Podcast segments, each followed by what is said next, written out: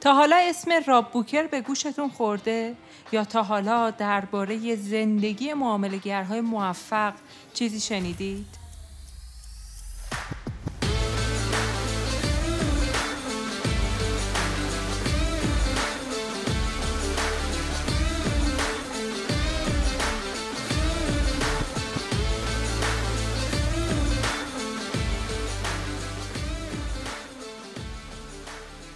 دوستان و همراهان عزیز سرمایه دیجیتال سلام. من پرستو سلیمی هستم و توی این اپیزود دوباره برگشتیم سراغ کتاب ها اما توی این اپیزود نمی‌خوایم یک کتاب رو به صورت کلی خلاصه کنیم. توی این اپیزود رفتیم سراغ کتاب معاملگران میلیونر. توی این کتاب درباره زندگی حرفه‌ای و معاملگری خیلی از معاملگرهای موفق صحبت شده. و ما فصل سوم این کتاب رو انتخاب کردیم و می‌خوایم درباره روند معاملگری راب بوکر صحبت کنیم. معاملگری که در ادامه بیشتر باش آشنا میشیم. نویسنده های کتاب معاملگران میلیونر کیتی لین و بوریس اسکاسبرگ هستند.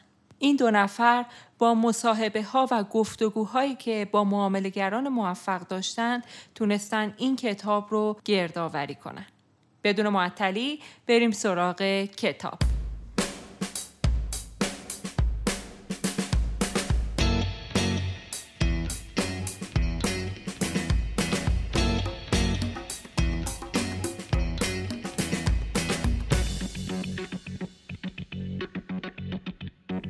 بریم سراغ زندگی رابوکر.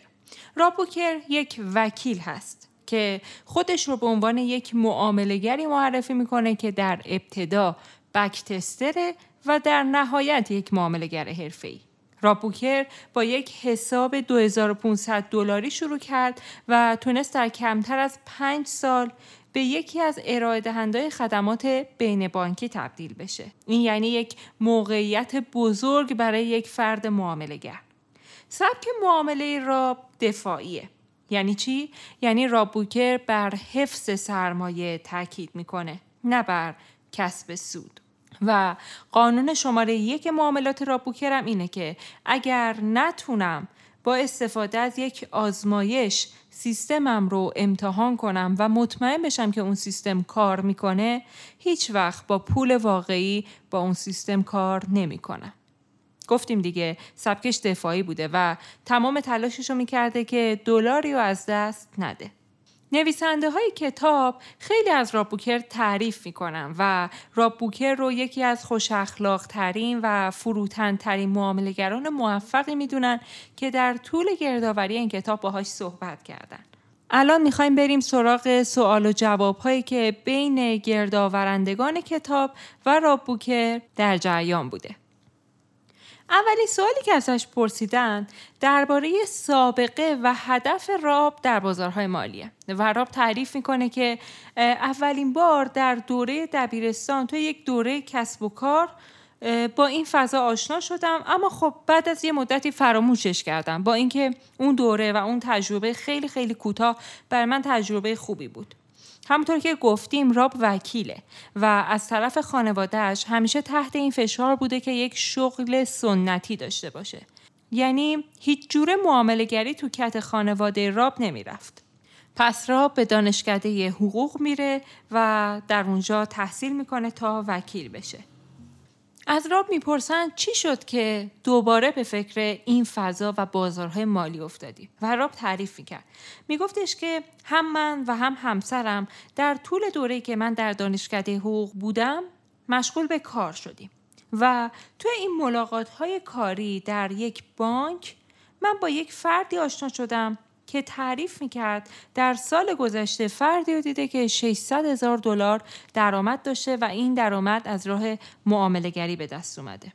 و راب میگه به نظرم رسید که این راه یعنی معاملهگری خیلی بیشتر از حرفه وکالت می‌تونه برای من درآمد داشته باشه. و یه جمله تو کتاب نوشته که راب میگه من پیش خودم فکر کردم که من در دانشکده حقوق چه غلطی می‌کنم.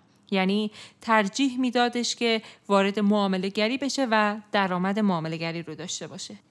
در ادامه را برای ما تعریف می‌کنه جدا از اینکه در دانشکده حقوق مشغول به تحصیل بودم شروع کردم به یک شغل کارآموزی تو یک بانک سرمایه گذاری و صحبت های مردم و همکارام درباره ارزها و سهام های مختلف رو میشنیدم و همین موضوع باعث می شد که علاقه من نسبت به بازار مالی بیشتر و بیشتر بشه تا جایی که بعد از اون روزها دیگه بیشتر از یک روز علاقم رو به بازار از دست ندادم.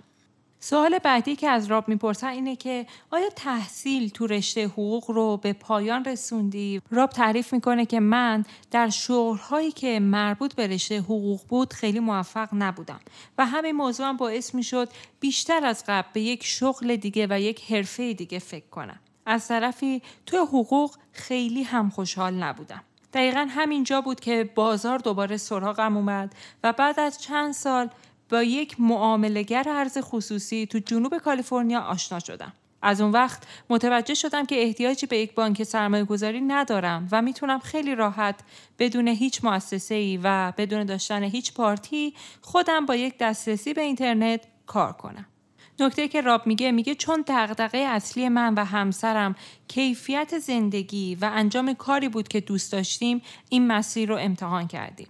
اگر مثل خیلی های دیگه اولویت اول ما درآمد و پول بود شاید هیچ وقت من رشته امن وکالت رو رها نمی کردم. خب از این موضوع بگذریم و بریم سراغ خود معامله گری. رابوکر میگه هرگز تو زندگی معامله سهام انجام ندادم به غیر از همون یه دونه ای که توی دوران دبیرستانم بود و بیشتر تو بازار فارکس کار می‌کردم. یادتونه تعریف کردیم که راب بوکر با یک معاملگری آشنا شد در جنوب کالیفرنیا؟ بیاین یکم در مورد اون معاملگر صحبت کنیم.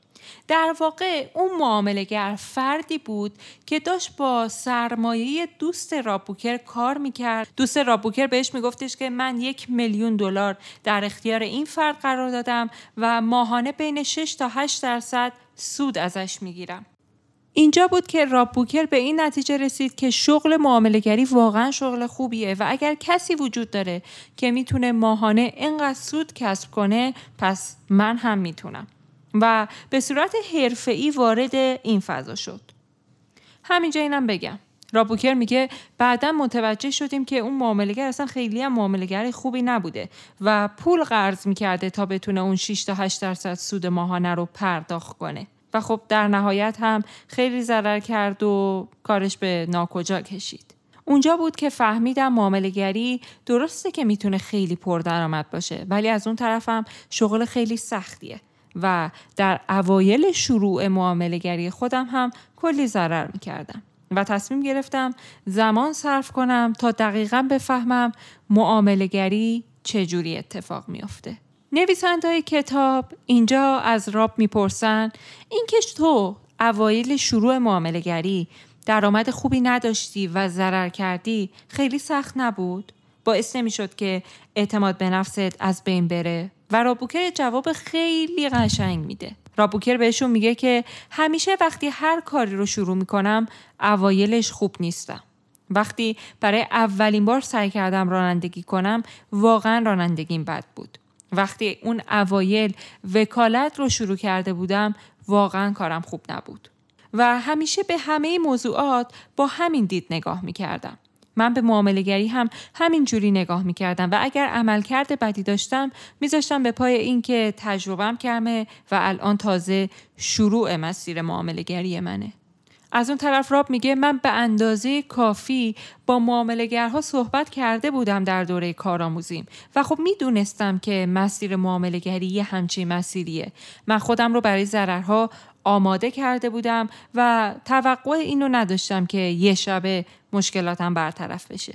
راب میگه قرار بود من یک دوره یادگیری داشته باشم که تو اون دوره احساس ناراحتی کنم اشتباه کنم و باید چیزایی یاد می گرفتم که باید کتاب می خوندم، باید گوش می دادم به صحبت فرد دیگه و همه این مسیر یعنی اینکه در ابتدا راحت نیست. رابوکر تعریف می‌کنه که در شروع کارش خیلی اشتباه می‌کرد و از نویسنده می‌پرسه که انقدری صفحه دارید که من بخوام همه اشتباهاتم رو براتون تعریف کنم من بیش از حد معامله می‌کردم سهمایی رو میخریدم که اندازشون به نحوی بزرگ بود و خب ریسک حسابم خیلی می‌رفت بالا. با سیستم مختلف معامله کردم. هر جفت ارزی که دوست داشتم معامله می‌کردم. معمولا تو تمام اوقات روز معامله می‌کردم. هم بلند مدت هم کوتاه مدت و هیچ نظم انضباطی نداشتم. همه اینا میشه کلی اشتباه که من تقریبا همهشون رو مرتکب شدم. راپوکر میگه من تو هیچ کلاسی هم شرکت نکردم. کتاب میخوندم و از آموزه های معاملاتی معاملگرهای دیگه استفاده می‌کردم و تو این مسیر با آزمون و خطا و تجربه کسب کردن راه خودم رو پیدا کردم. سوال بعدی احتمالا سوالیه که برای همه ماها جذابه. نویسنده ازش می‌پرسن چقدر طول کشید تا راه معاملگری تو پیدا کنی و جواب میده یازده ماه. میگه من تو اون مدت کلی آزمایش کردم سیستم معاملاتی خودم رو ایجاد کردم و اون سیستم رو بارها و بارها امتحان کردم.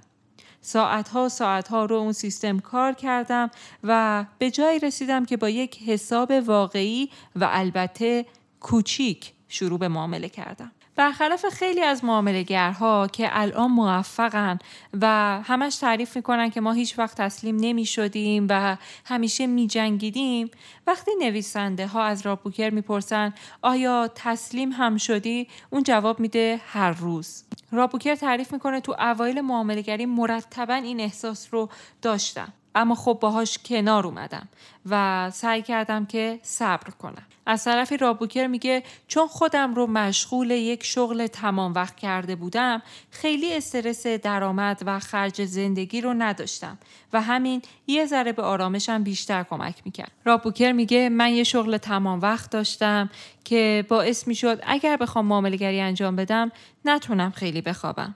دو یا سه صبح بیدار می شدم سشنای اروپا و لندن رو تقریبا می دیدم. بعد در نیمه شب دوباره معاملاتم رو مرور می کردم و همه تلاشم رو می کردم که معاملگری رو یاد بگیرم. رابوکر میگه خواب خیلی کم باعث شد که من به موفقیت برسم. بوکر تکلیف خودش رو روشن کرده بود. از اون طرف باید یک شغل تمام وقت داشته باشه و از طرفی دلش می‌خواد که معامله گر بشه و این تصمیم باعث شد که تمام عزمش رو جذب کنه تا معاملگری رو یاد بگیره. و از طرفی میگه که من با هیچ کس رقابت نداشتم و سعی می‌کردم نسبت به خودم پیشرفت کنم.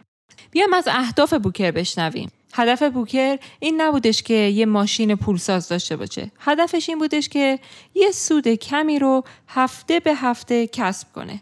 بدون در نظر گرفتن مقدارش. هر چی که باشه قبوله. فقط سود باشه. بوکر میگه تمرکز اصلی من این بود. یعنی فقط سود 50 یا حتی 25 دلار تو هفته. بوکر میگه من باید تمام تلاشم رو می‌کردم که ضرر نکنم. بعد از اون هر مقداری که سود کردم برام کافی بود. بیام از شروع معاملهگری بوکر تعریف کنیم.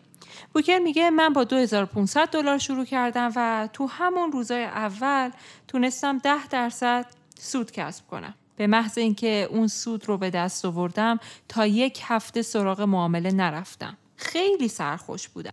این روند دو هفته ادامه پیدا کرد و من دو هفته دیگه هم تونستم سود کنم و بعد از اون در طول 72 ساعت یعنی سه روز من 90 درصد سرمایم رو از دست دادم و رسیدم به همون 2500 دلار. پیش خودم فکر کردم شاید بهتر باشه که تو نقطه سر به سر از بازار خارج بشم. من اولین درسم رو گرفتم. من متوجه شدم که صحبت یکی از دوستام درباره بازی معامله درسته. دوستم بهم گفته بود که راب خودتو متقاعد کرده ای که پول در سخته؟ پول در آسونه. حفظ پول در آوردن سخته. خیلی از معاملگرهای تازه کار فکر می‌کنن به دست آوردن یه سیستم معاملاتی سودآور خیلی راه سختیه.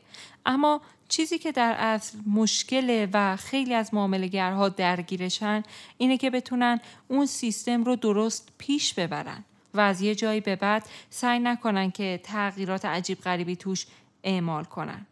از نظر راب این بازی یعنی بازی معاملگری در درجه اول از دست ندادن پول و بعد از اون کسب سوده. کسب سود کم اما مستمر. راب میگه بعد از اون شکست سنگین من به خودم قول دادم که دیگه هیچ وقت این اتفاق نیفته و به خودم قول دادم که از این به بعد به اندازه کافی معامله کنم نه بیشتر خب بیایم ببینیم از اینجا به بعد چی کار کرد. راب خودش تعریف می‌کنه. میگه من بک تسترم و بعد از اون به صورت پاره وقت معامله هم می‌کنم. یعنی چی؟ یعنی آزمایش کردن سیستم معاملاتی برای اینکه دیگه اون اتفاق و اون ضرر سنگین پیش نیاد. اما بک تست از نظر راب بوکر یعنی چی؟ راب بوکر میگه بک تست یک فرایند علمیه. یعنی شما یک فرضیه ایجاد می کنید اون فرضیه رو آزمایش می کنید و در نهایت به نتیجه می رسید. و اگر اون نتیجه نتیجه رضایت بخشی نباشه نباید باهاش معامله کنید.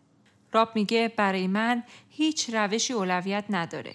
چه تجزیه تحلیل تکنیکالی باشه، چه با استفاده از شاخص باشه، چه جریان سفارشات باشه یا هر چیز دیگه ای. من فقط 6 ماه وقت می‌خوام که بتونم اون رو کامل زیر رو کنم و به یک نتیجه قطعی برسم. در ادامه رابوکر برامون تعریف می‌کنه که من 3 تا 6 ساعت در روز رو برای معاملگری صرف می‌کنم. و این زمان شامل برنامه ریزی معاملاتم، تجزیه تحلیلم و خود معاملاتم میشه.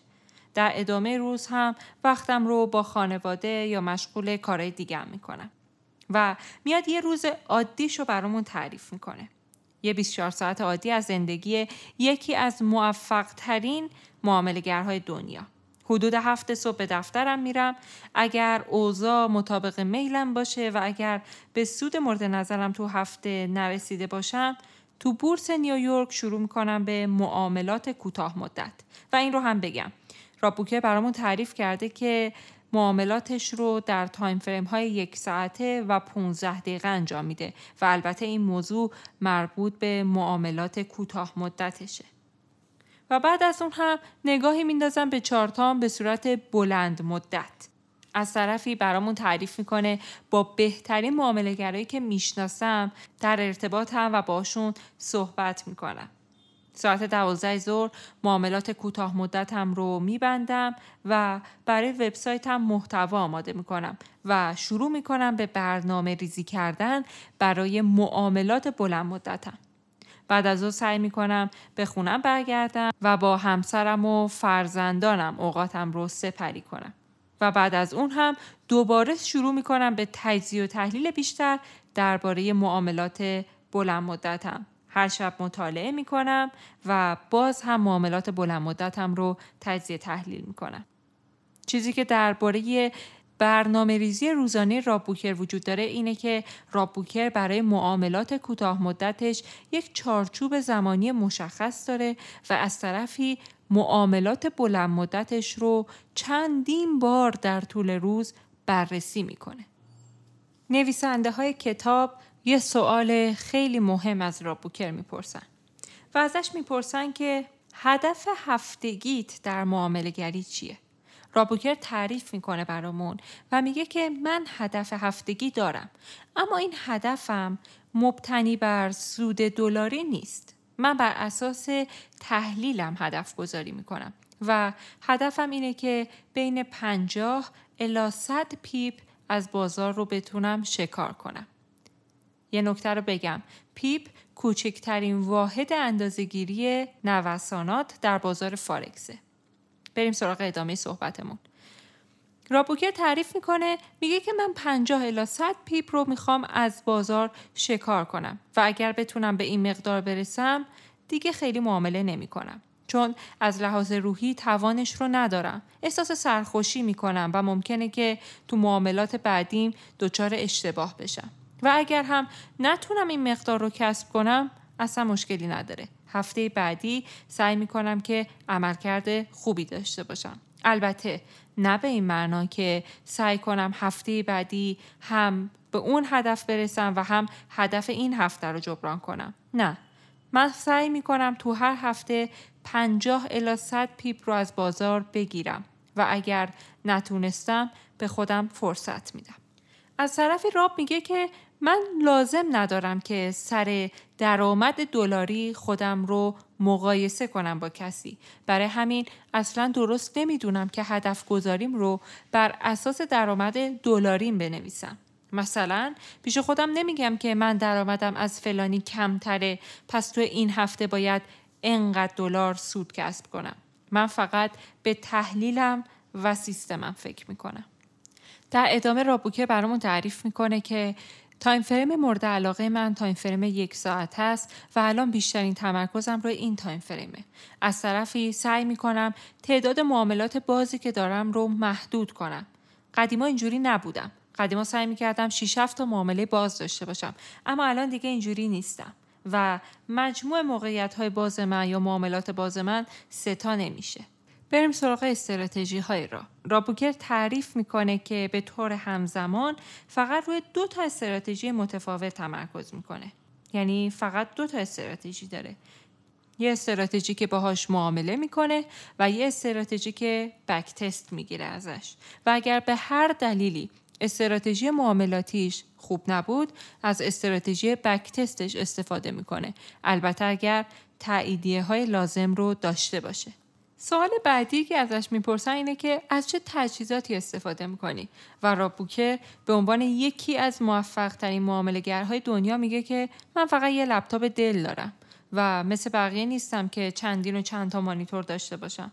یه لپتاپ دارم و به طور معمول یک موسیقی هم پخش می‌کنم.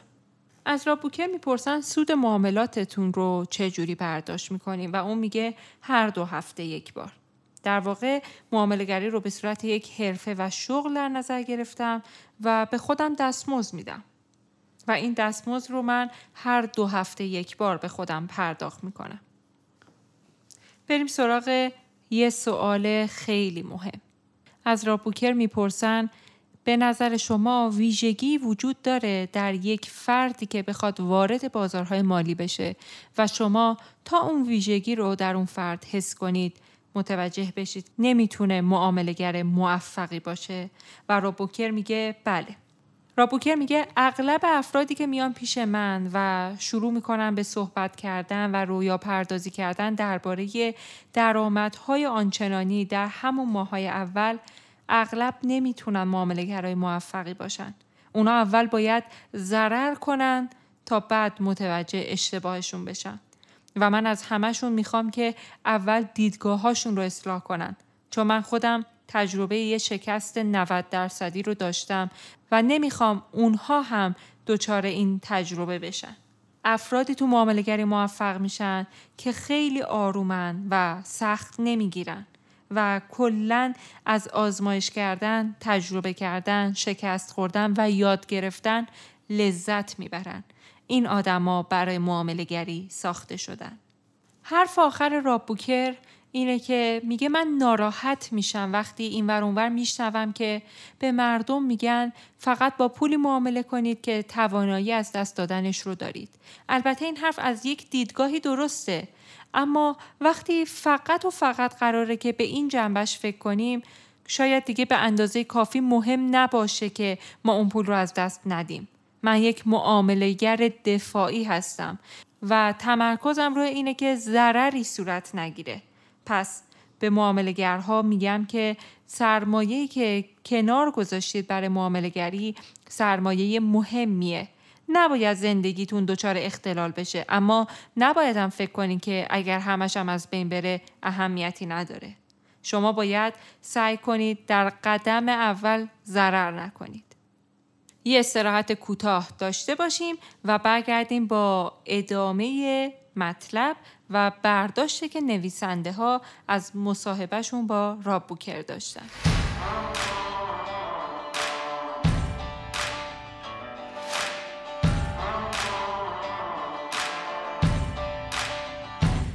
ما از رابوکر سه تا درس یاد می‌گیریم. درس اول معامله رو با شخصیت خودتون متناسب کنید. باید مطمئن بشید که شخصیتتون با سیستم معاملاتیتون هماهنگه. اگر اهل سودهای کوتاه مدت هستین به صورت کوتاه مدت معامله کنید و اگر دوست دارین که در بلند مدت معامله کنید مطمئن باشید که این سیستم مطابق شخصیت شما هست و البته حواستون باشه هیچ وقت با یک مقدار قابل توجهی از سرمایهتون بدون بک تست وارد معاملات واقعی نشید. درس دوم همه چیز رو آزمایش کنید. رابوکر استراتژی های مختلفی رو پیاده سازی می‌کنه روی هر کدوم از اونها بارها و بارها آزمایش انجام میده امتحان می‌کنه تا بفهمه که کدومشون کار می‌کنه و از اون استفاده می‌کنه. کاری که شما باید انجام بدین اینه باید روش های مختلف رو آزمایش کنید اما آزمایش نه با پول واقعی ما به معاملهگرها میگیم در ابتدا حداقل دنبال 20 تا 50 نمونه موفق از اون آزمایش باشن و بعد از اون وارد مرحله بعدی بشن. و درس سوم این درسیه که راب بوکر از اون شکست 90 درصدی گرفت. قربانی سرخوشی تو معاملات نشید. راب بوکر معتقده که هرگز نباید قربانی سرخوشی ها بشیم. وقتی معامله بد پیش میره ممکنه که ما سیستم رو خاموش کنیم و بریم کنار. اما طبیعیه که توقع نداریم حساب معاملاتیمون تو چنین شرایطی که سیستم رو خاموش کردیم سود کنه. کاری که باید انجام بدین اینه که به صورت دفاعی وارد معاملات بشید. به صورت دفاعی یعنی اینکه تمرکزتون حفظ سرمایهتون باشه. و از طرفی اگر هم سود خوبی به دست آوردید سعی نکنید با معاملات بیش از حد این سرخوشی رو تو خودتون چندین و چند برابر کنید. چون مطمئنا بهتون آسیب می‌زنه. اون 90 درصد شکست من هم بابت سرخوشی بود. سرخوشی که به خاطر سود مناسب پیش اومده بود. دوستان و همراهان عزیز سرمایه دیجیتال امیدوارم که این اپیزود براتون جالب و مفید بوده باشه تو این اپیزود سعی کردیم تمام مفاهیمی که قبلا در طول خلاصه کتاب ها یا گپ و گفت ها خدمتتون گفته بودیم رو از زبان یکی از موفق ترین معاملگرهای دنیا بشنویم. می‌بینید اصول روانشناسی معاملگری چند تا اصل ساده است. که بارها و بارها سعی داریم به شکلهای مختلف اون رو تکرار کنیم تا شما به هر شکلی که میپسندین این اصول رو دریافت کنید و ازشون استفاده کنید. راه موفقیت استفاده از همین اصول ساده و رعایت کردن این اصول به صورت منظمه. امیدوارم که همیشه در طول معاملاتتون منظم و موفق باشید. تا اپیزود بعدی خدا نگهدار.